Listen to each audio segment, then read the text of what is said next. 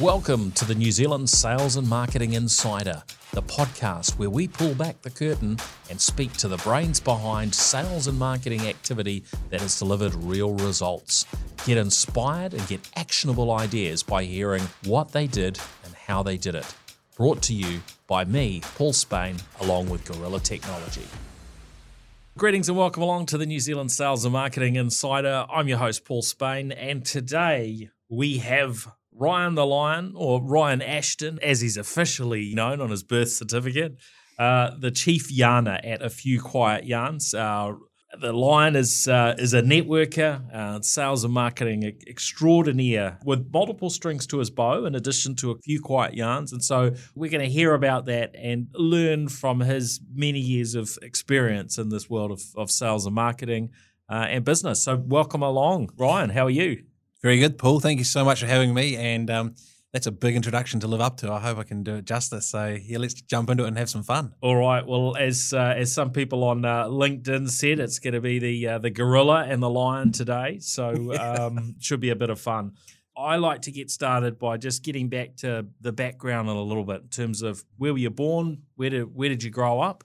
So I was born in Dunedin in Queen Mary Hospital which by the time I was first year university was my one of my good mates' uh, university hostels. Uh, so just to really link things together. But yeah, come from uh, Whakaari, uh, Dunedin, and uh, grew up there before you know, heading off on my OE, um, and then circling back to Auckland after that. Excellent. So when was it that you uh, you you know you figured out that you like to you like to have a bit of a yarn, a bit of a a bit of a chat, and that that, that sort of you know networking aspect was uh, was you know part of part of who you are today. Well, it was certainly my later years. So I used to be a pretty shy kid, yeah, a very quiet kid, and most people can't believe it. So I have to show them photos. Even to the extent I'd stand behind my mum and dad. So if we're at the sports club or a picnic or a friend's place, you know, I'd always start at the position of sort of just behind the your mum and dad's flank.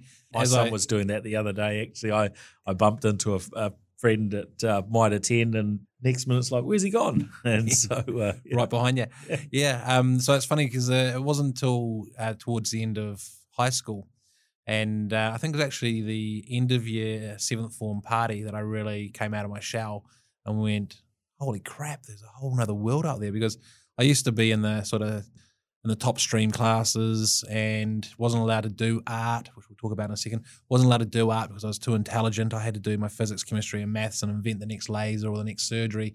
And I was destined to be, you know, doctor, lawyer, architect. So um, when I dropped out of Unity after my first year to become an art director, a lot of my old um, teachers were were horribly surprised. But the truth be known, when I was six years old, went on a um, early settlers museum trip, you know, the school trip uh, I sat there and redrew a piece of art on the wall, almost to photographic detail, and ended up having a story in the paper about it and all the rest of it. So um, I've always been into art and into creative um, lines, but uh, I also got a little bit annoyed because after that, as a six-year-old, and you had every man and their dog going, "Ryan, can you draw me a birthday card? Ryan, can you draw the cover of my project? Ryan, can you draw?" and I got to the point where I was like, "I don't want to draw another thing."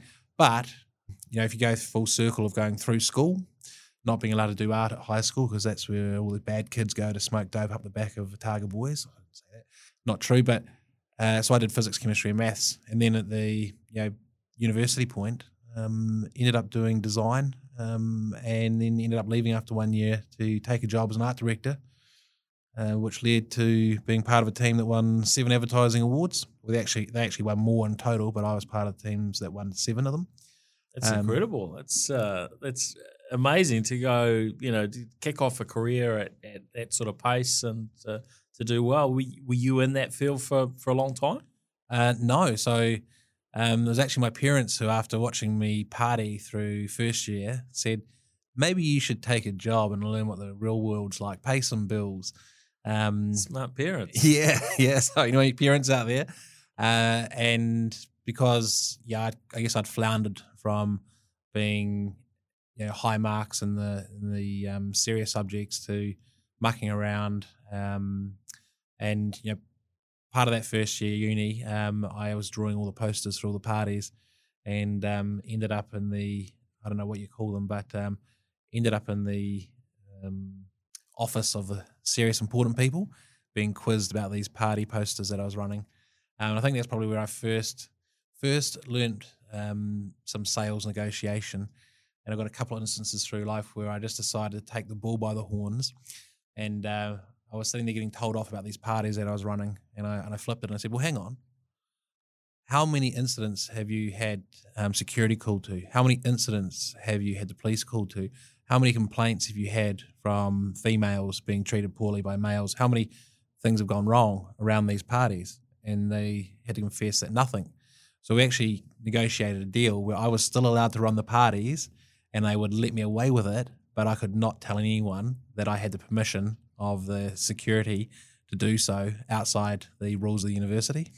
Until until this very podcast. yeah, now it's out there. Oops. Yeah, yeah. Um, so so yeah, so yeah, and and then later on in life, um, uh, did a you know took the ball by the horns in a similar way but it's a good transferable skill when we get to the marketing part of the discussion. But coming back to the first question, um, yeah, where'd you start? It was it was probably that first um, real job as an art director, um, and coming back to my creative roots. So coming full circle, I, I, got to go and speak at my school. They said, "Oh, as an old boy, come back and and um, you know talk to the boys about your your journey and getting a job." So I, I sort of sprung one on them and said, "Hey boys, don't do what your parents tell you. Don't do what the teacher tells you. Don't do what the rector, that's what we call principal the Otago boys, don't do what they tell you. You got to follow your passion, follow your guts. Because I got told to do all the science, maths, and whatnot, and I could do it, but I didn't like it. And then finally, I come back full circle to what I wanted to do, which was creative. Now, in third form, they said there's no job being an artist. You'll be a poor artist living on the street but you can actually be a art director, creative director, um, you know, work for some of the biggest agencies in the world and earn lots of money. There's a career in anything, and you'll do much better doing what you're passionate about.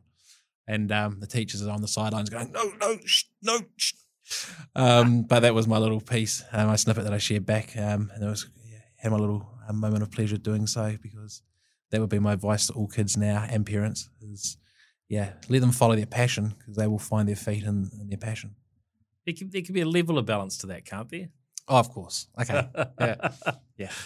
Um, now, uh, so moving on from the art world, you, you got involved in uh, restaurants as well, in the restaurant world?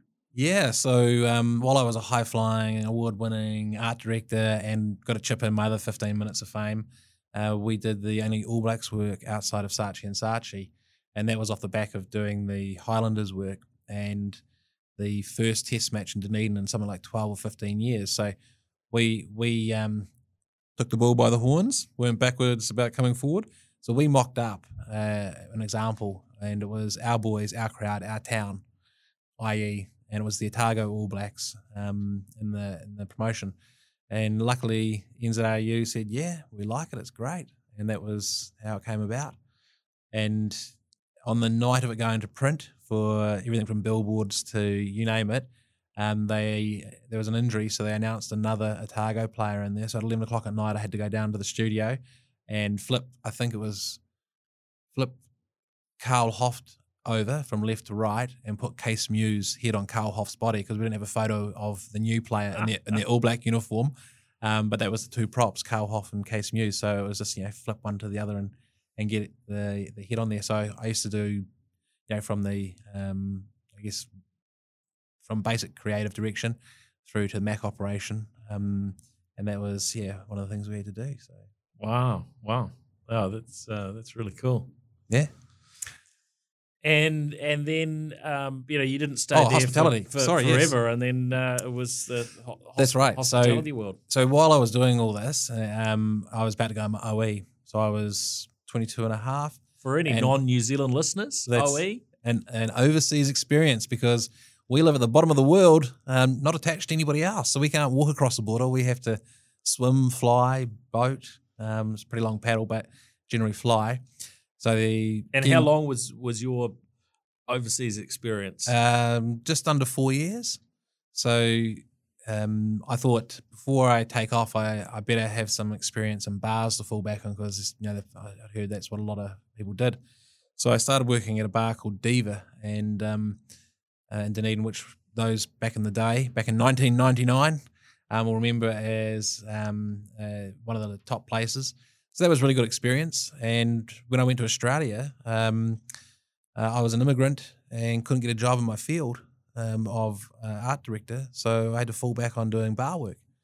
And when we get to the AFQI Kiwiana and all the work that I've done helping new Kiwis, you know, people that come from you know, typically non-English speaking countries with very different cultures, they almost fall over when I say I went to Australia and couldn't get a job in my field either. So I had to fall back on doing something which was the bar work. Um, but that led to a whole new world and a whole new um, slice of fun after working at Fridays on the waterfront in Brisbane for about six months. So my first step was Brisbane.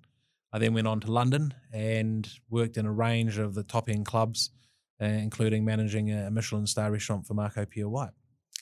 Well, Wow. well, actually, the team that run the restaurant for Marco Pierre White got to got to add that in. While he was the owner and he did turn up and, and attend, there was you know a whole team of Yep. head chef, head security, general manager, etc. And my official title was VIP host and VIP floor manager. So I reported to the assistant general manager, who reported to the general manager, who reported to the head of security, who reported to the chef. yeah, but yeah, so quite a quite an illustrious um, hospitality career, running um, large scale clubs, uh, large restaurants, Michelin star restaurants, uh, and right through to um, one of the pubs. So I thought I would get out of the bright lights and go and run a pub to have a bit of a break, and discovered that it's even more work, harder work, and everything from the, accountant to the lawyer to the babysitter to the mother to the father to the you name it, um, everything, and that was quite a quite an experience. But part of it was leaving all the big clubs to get away from the bright lights and started running a pub in Primrose Hill, which was like Hollywood. So Sacha Baron Cohen would, um, who lived opposite, would hang out his window and be like, Ryan, you got the coffee machine on yet? It's like, no, mate, it's not even 11 o'clock yet. We're not opening. Come on. Um, but yeah, you, all the stars they would be looking after in the VIP floor down in the city, um, all sort of lived in the area. And when they walked through the through the pub doors for the first time, like, Ryan, what are you doing here? and always had the same same reaction. What are you doing here? Oh, I just live up the road. Um, so yeah, it was quite a fantastic experience that um, probably never dreamed of when I was um, back in Dunedin um, doing my art direction work. Yeah, that's cool.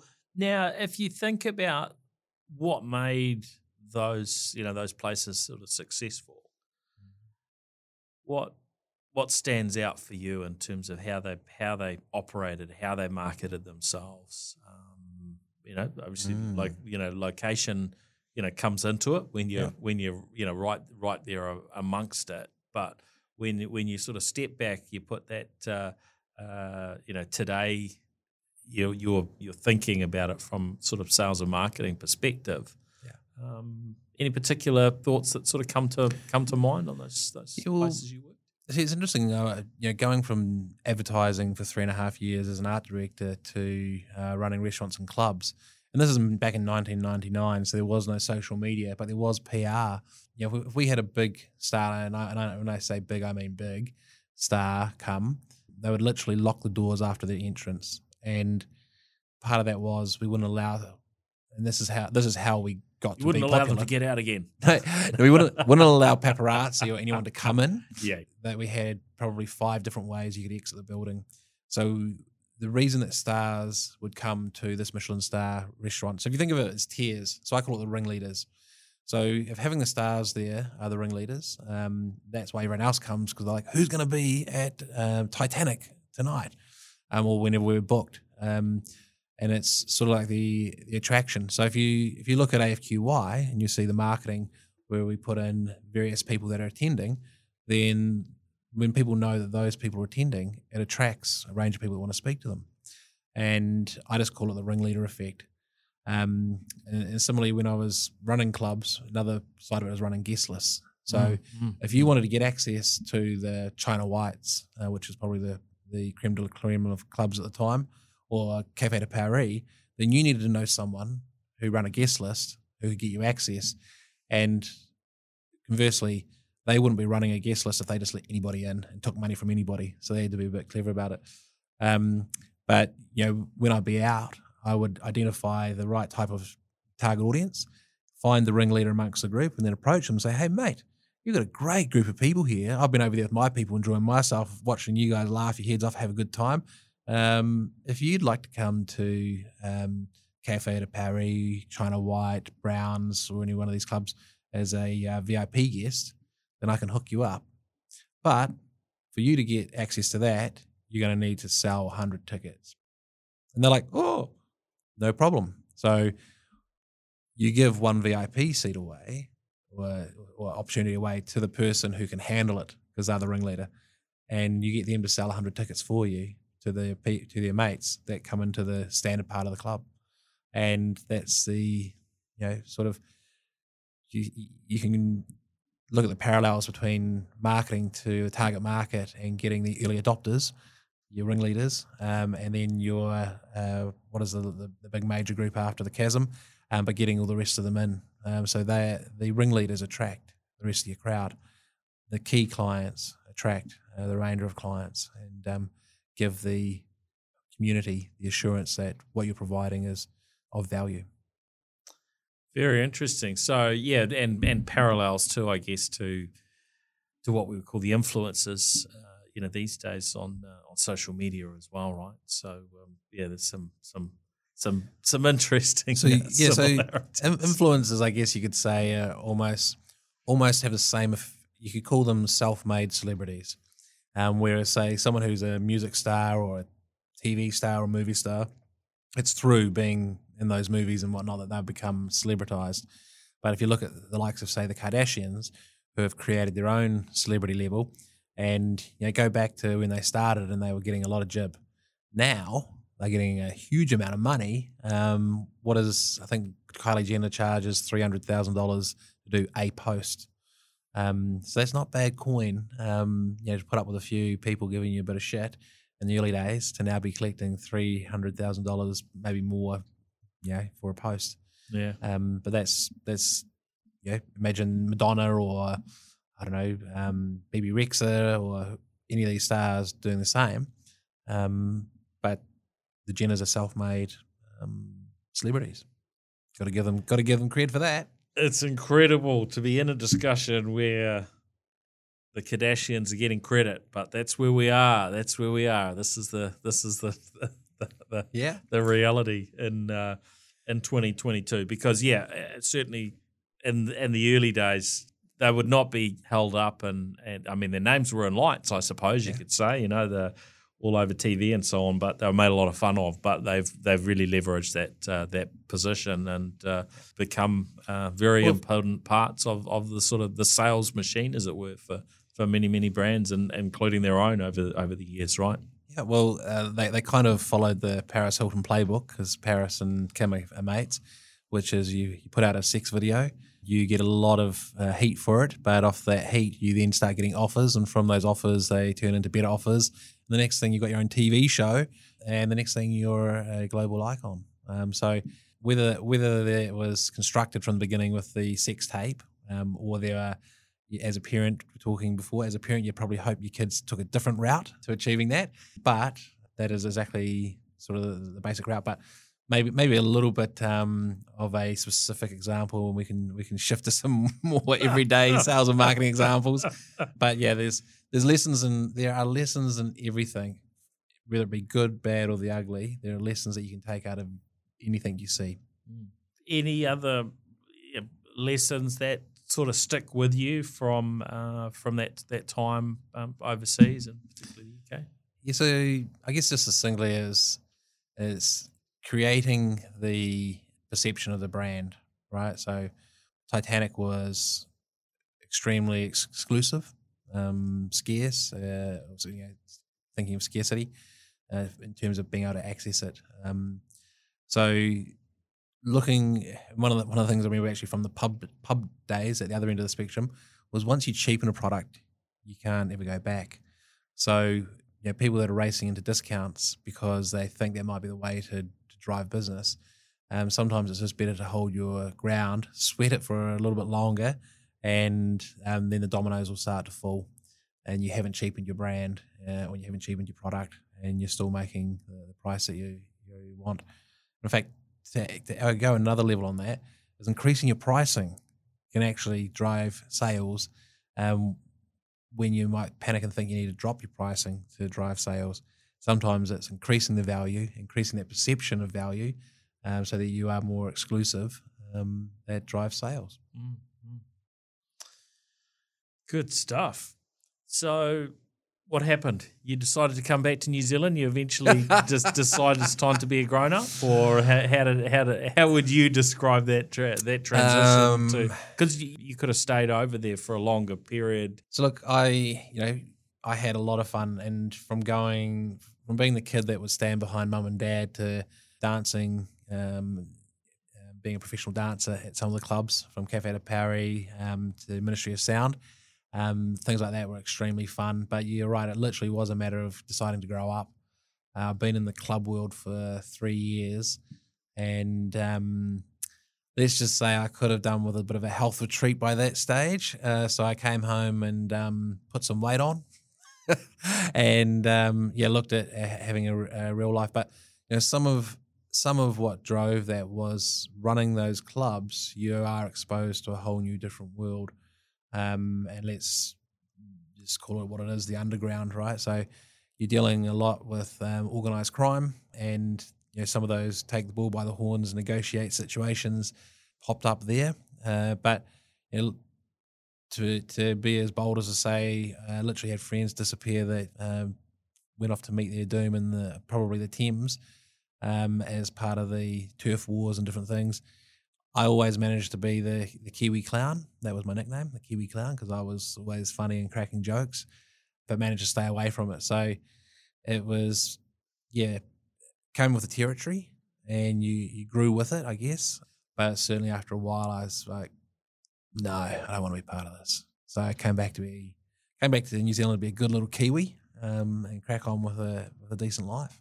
Cool. So I guess over the years that you know we've been connected, which would be probably a, a decade or so, I've known you sort of you know working across the across the tech sector, but you've also been involved. Uh, you were at Fairfax and, and Computer World, uh, account manager and, and sales manager. So that was that was really sales. That was just getting in and selling, wasn't it? What you Yeah. what you did in the in the media world. So you know, walk us through a little bit a little bit there and what it actually looked like because I'm I'm I'm picking you were in a, a, a role where you know you've got targets to meet, you had to get results, but You've hit the to start on the head. with, you were you know you were you're probably a little bit fresh at. Uh, Well, uh, at, at some aspects of that, so so walk, walk us through what that yeah, was well, like. you've and- almost and- hit the nail on the head. Let me let me give you my personal detail to the points that you've just made. So, I was really fresh. I came into sales, and that was my first official sales job.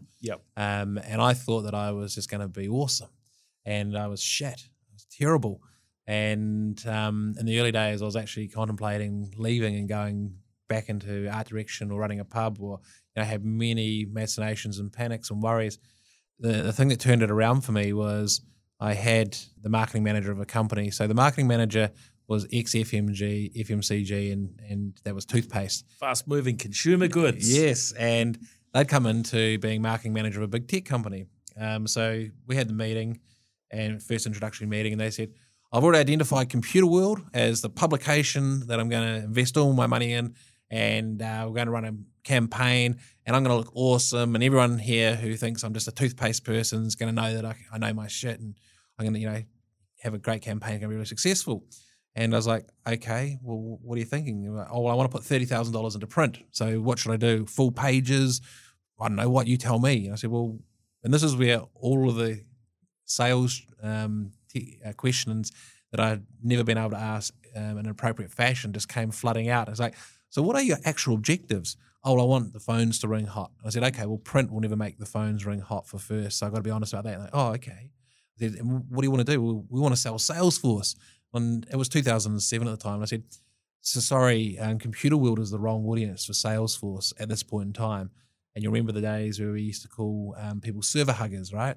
So back in 2007, anything cloud orientated, the IT manager, CIO even would say, oh no, there's a security threat with that. There's a problem because it's in the cloud. Um, we're going to stay with on premise because when we were moving to the cloud, it was a huge reduction. And we even saw it at Fairfax where we went from five IT people in our building to one.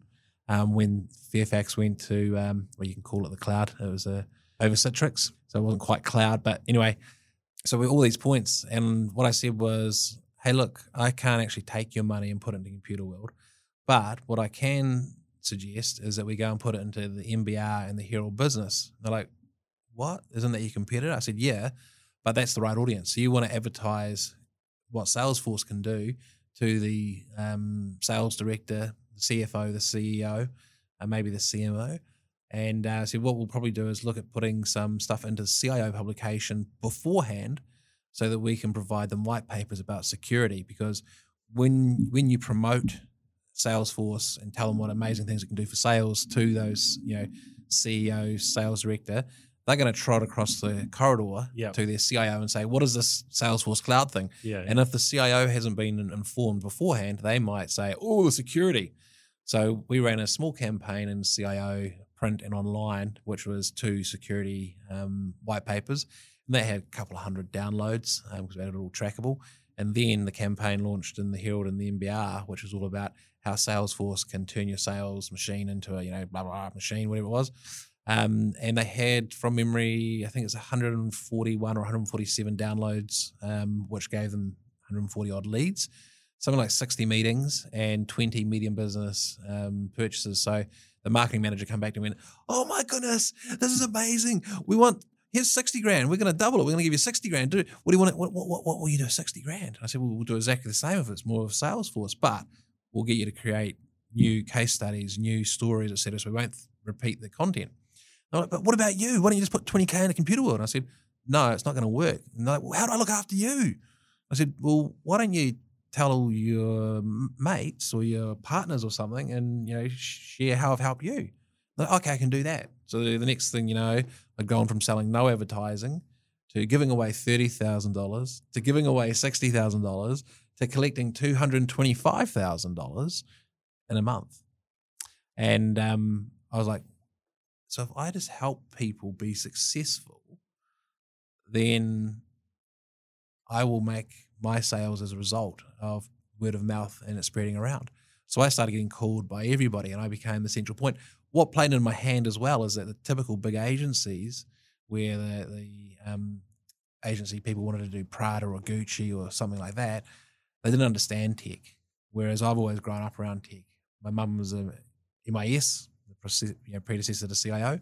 So I always understood tech and got it. So I was able to create campaigns, not just from a creative point of view, um, but from a media point of view, and also orchestrate them so that the, the different mediums all flow and work together. I.e., let's educate the CIOs first through print and online, to then uh, drive the sales through the line of business and uh, the C-suite, and they end up talking together, producing the great result. So yeah, we I became like a, a mini media agency and a mini creative agency because I uh, ended up giving the creative ideas and the media um, plan to the client so that they would take it away and get their people to make it and then come back and book and spend the money with us. Worked sounds like sounds like a great uh, great approach. yeah, Yeah. yeah. And then you you you move from um from there into into Fairfax, which is also you know selling. Um, Yeah, so that was media? IDG and Fairfax were the same. okay, okay. So that was around six and a half years, and I started as the account manager, uh, moved to marketing, um, promoted to marketing manager, and then got brought to back to sales manager because unfortunately I was the only person at that stage that had kept Computer World um, in the black, and yeah, came back and um, successfully did that again. So uh, IDG and Fairfax did an asset swap where IDG become Fairfax and Fairfax become IDG in different countries. So New Zealand was one where IDG, who owned the Computer World CIO titles, um, became Fairfax, but were licensed the, the titles. And sadly, um, due to business performance, they lost the licenses, and some of them are just produced online, I think now, um, but out of IDG Australia. yeah, interesting. Um, now you moved into more um, after that. I think, as mentioned, it was you were working with with Fronde probably when we connected. Yeah. Um, you you really you were away from the media side to to actually Yeah. selling uh, so know, that was technology my, products and services, right? That was my first real um, software sales job, and um, you know, again, uh, swapping from media and marketing to uh, software and CIOs. Again, I thought I would be great, um, but um, actually, it wasn't too bad. Um, I had quite a few. Uh, so, a I averaged 133 percent of target and did one quarter on 160%. So it wasn't too bad. But um, what I was thinking of more was some of the um, uh, challenges of growth within the company and um, finding your way through them. Uh, so I was Auckland based, Auckland based, um, Auckland based budget and target, but a Wellington based manager. So um, I was a little bit forgotten, you could say and the Auckland team who had the budget were jumping up and down. Um, but we had some we had some great wins. So I was in terms of lessons, one organisation uh, that I managed to sell to from I guess Greenfields. I went down and visited them every week in Hamilton for eight weeks, and the competing product that we're up against, they said, "Oh, we actually like the the features of this a little bit better, the key features um, for the email platform, um, but we're going to go with you and Google because." You've turned up and we get a lot more from you turning up and the rest of the Google suite than we do from the couple of key features that we like. But that was the, they emphasized the fact that we turned up and that relationship. And it's not just a relationship for a relationship's sake, not just turning up, but um, always brought answers, always brought pe- additional people. I remember sitting in one of the sessions and the IT admin person literally asked that question If we go Google, I have no job after this. So I opened up the admin back end and said, You'll definitely have a job because, and I turned around to the, the non tech people and said, Does anyone want to try and um, change the settings of uh, the back end here? And they looked at all the technical stuff and everyone was you know, a bit cross eyed and went, uh, No, no. So instantly the that person turned into a champion for the product because they saw their job existing um, going into the future. But um, yeah, we we almost opened a Hamilton office as a result of that, but that also coincided with my leaving. Um, another thing related to relationship, I came in and closed the deal that had been sitting open for two and a half years. Wow. And um, and I think it bugged a few people, or one person in particular. They can remain nameless, but um, that was one of the internal challenges. I guess doing well in, uh, in a space where others had struggled. But what it was was they were this one particular person was really pushing that old school coin operated sales mentality sign, sign, sign, sign, sign. But there's no real compelling reason um, to do the upgrade. Uh, so I just nurtured and coaxed the relationship, and within three months, had the signature. But similarly, I uh, went into another large organization with a relationship. Um, we can leave the company name out of it, but it was a CIO of one of the largest companies in the, in the country. And when I had the meeting booked, they're like, oh, oh my goodness, oh, oh uh, how, how, do you get to meet with him? I said, well, I got a relationship with that person. They're like, oh, okay, okay. And I was like, why is everyone getting so freaking cagey? You know, like, shouldn't you be happy? Like, this is the biggest, one of the biggest companies, and you know, I'm meeting the CIO. Like, uh, well, your predecessor um, got walked off their premises, so we're quite surprised that they're letting us back in there. Um, and I was like, yeah, but I'm not that person. This is me. This is my relationship. So again, just a little uh, from from a sales perspective, how important relationships can be to uh, mend bridges that obviously I didn't break myself, but um, yeah, whatever it was, they thought it was so important that we probably weren't going to be allowed back in. But we went back in, and um, that's where I I think made that they bought their first Google search appliance, um, which they hadn't done for years. Been looking at looking at for seven years, but did finally. And again, through relationships, um, we got to the, this is one of the learning things, right? So here I am, I get the signature on the paper and I'm fist pumping you know, privately going, yes, we made the sale. And the project manager goes, right, now I'll hand you over to procurement. And it'll be about a six week process to go through procurement.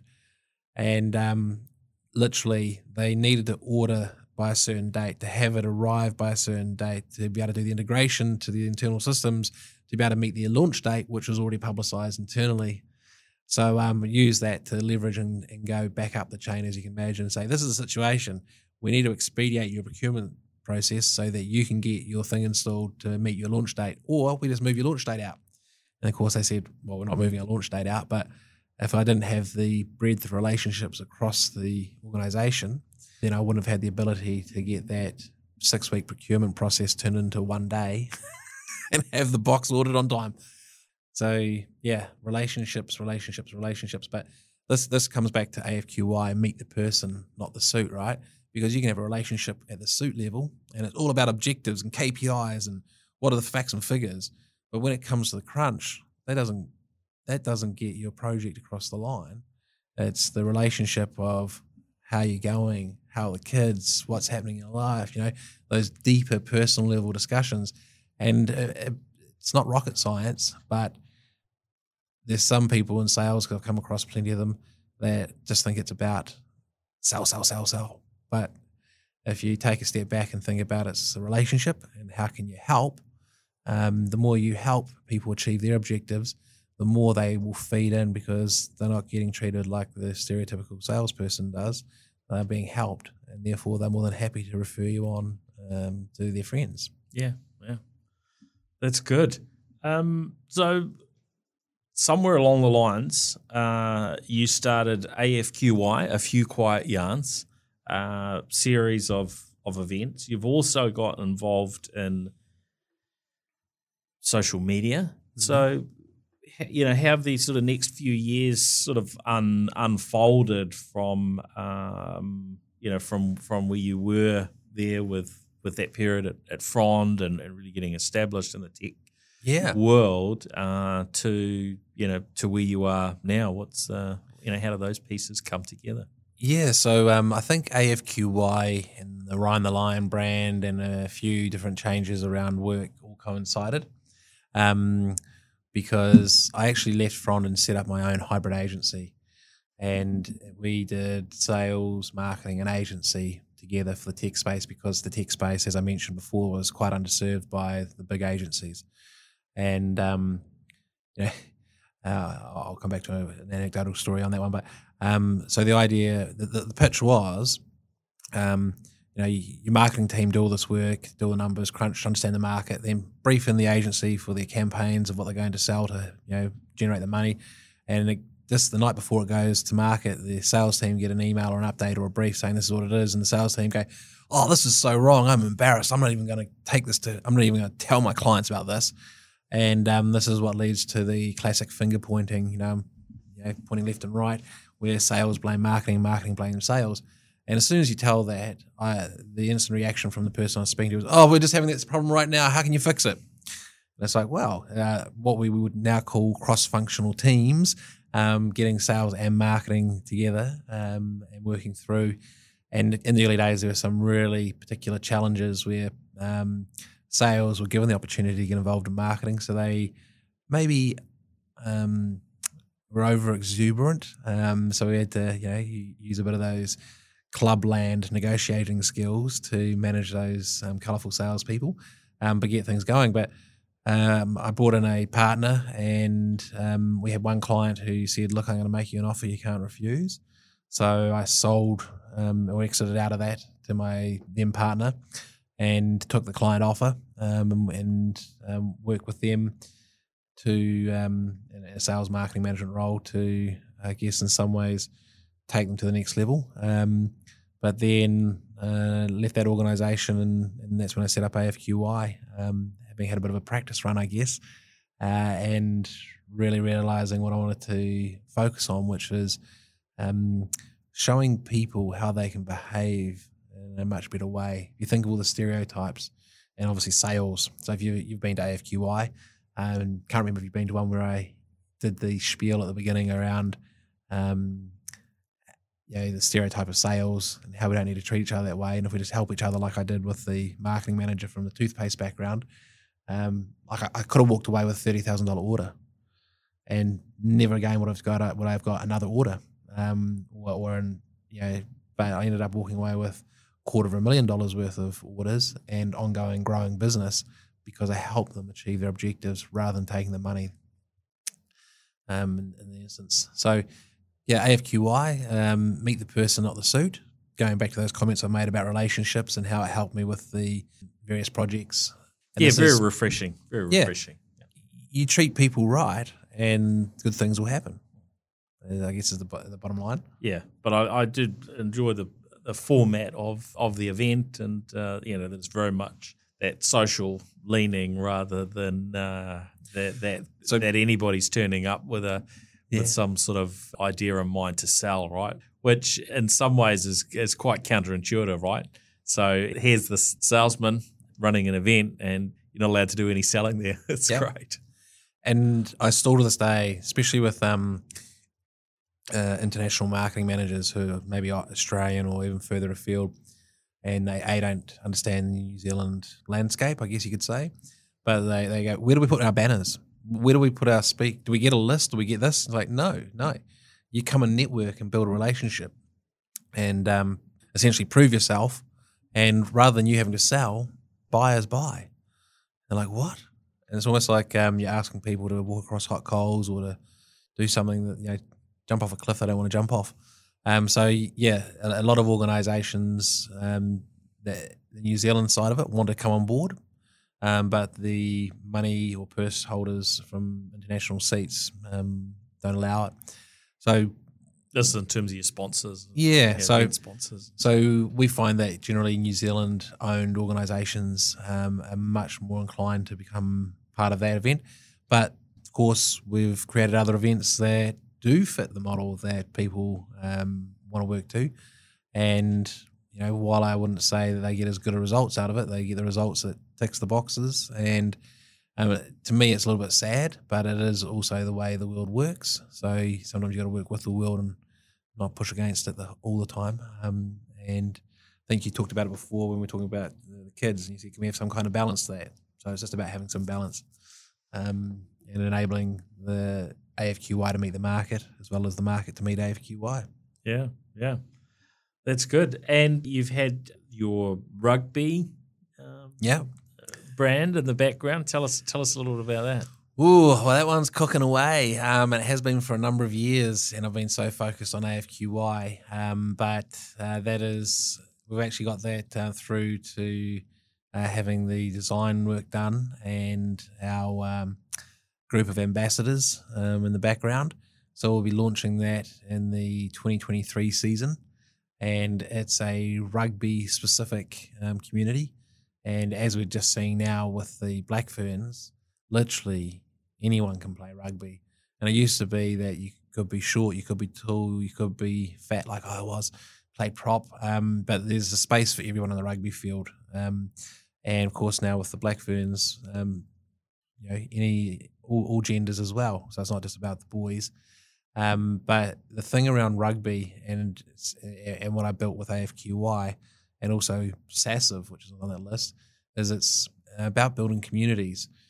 And while AFQY and SASIV uh, are more particularly around work, uh, rugby is around more around out of work or humans because um, yeah, from my coaching experience, I had a young kid who was um, in the Auckland national teams, and I had to pick them up from a situation to get pick them up, them to rugby, but they happened to be in a situation which was pretty unsavoury in their neighbourhood, and I thought they could very easily have joined the uh, gang party that was happening next door to where they lived. Um, and of course, rugby was their only outlet. They weren't a um, academic kid, and rugby was their outlet, and that was what kept them on the right side of the tracks. So when I looked at it and started, that sort of twigged, and it's also part of you know, my general thinking around communities, is that um, communities uh, provide all the missing parts. So where he maybe wasn't getting um, good role models from some areas of his life, rugby can provide that from the other parents, the coaches, the other teammates, so they can provide and set examples. So just like when you're in the workplace, um, your workplace is a community, um, your industry is a community, and you can uh, get a whole range of uh, experience and learnings and insights from your peer-to-peer examples and peer-to-peer discussions, and that's what AFQY is about. In fact, the company is called Peer to Peer Limited. Oh, cool. AFQY is uh, a brand, SASIV is a brand, uh, Rugby is a brand, um, but they're all about generating peer to peer connections, um, sharing, learning, education, and most importantly, uh, connection. Fantastic. Anything else we've missed before we go to the big final question, Ryan? No, but I was sitting there cognizant of how we might have gone way off track from sales and marketing focus to um, all the different. But if maybe the the takeaway for people there is that sometimes it's not the classic textbook. Um, it can be from outside the from outside the playbook, and I don't know if it's just part of my genes, but I I love um, trying to uh, be original and tackle problems in a new way. Um, I do understand the um, safety and consistency of a playbook, but um, you know we're all humans, and I think that can get a little bit a little bit tedious, and you just don't know what you know. If, what if you never put that different ingredient in the mix and, and found that amazing new recipe, right? But um, yeah, I think yeah, let's go to the let's go to the final question. Mm.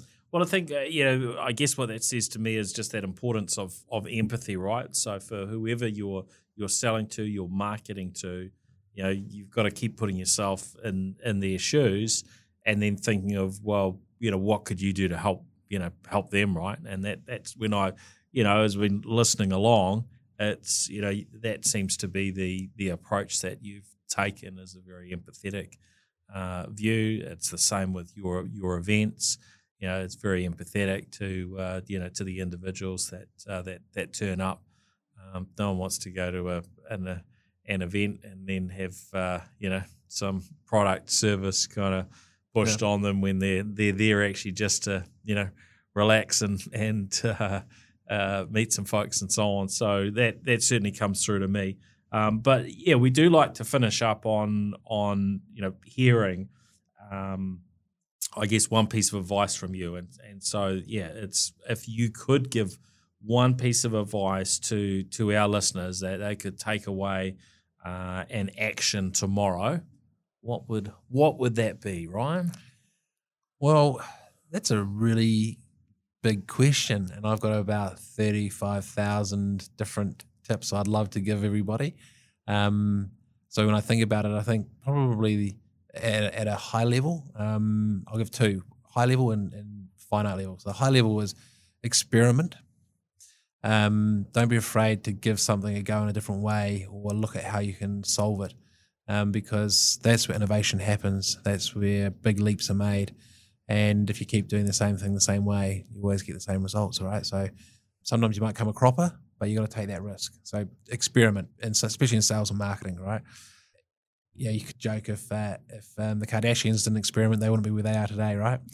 But the more finite one is um, get engaged. So, from a social media perspective, I coach a lot of people, train a lot of organizations how to use social media, and I learned by doing. Like when I was shy and stood behind my mum and dad, I actually made a decision as I got into the seventh form and was sick of being the um, studious geek and I was like, nah, I want to get out there and enjoy life. Um, so I actually made the conscious effort to give it a go. And therefore, my thing is give it a go with social media, write a post. And the simple thing is document, don't create. It's a you know, pretty uh, well known cliche. But what that does, is it takes away the pressure of, oh, I've got to think of something amazing. It's like, no, you're at an event or you're running your event. Just take a photo and tell a story about that event um, or take a story and tell, uh, take a photo and tell the story of what's happening. And of course, if it's LinkedIn, it's going to be business context related.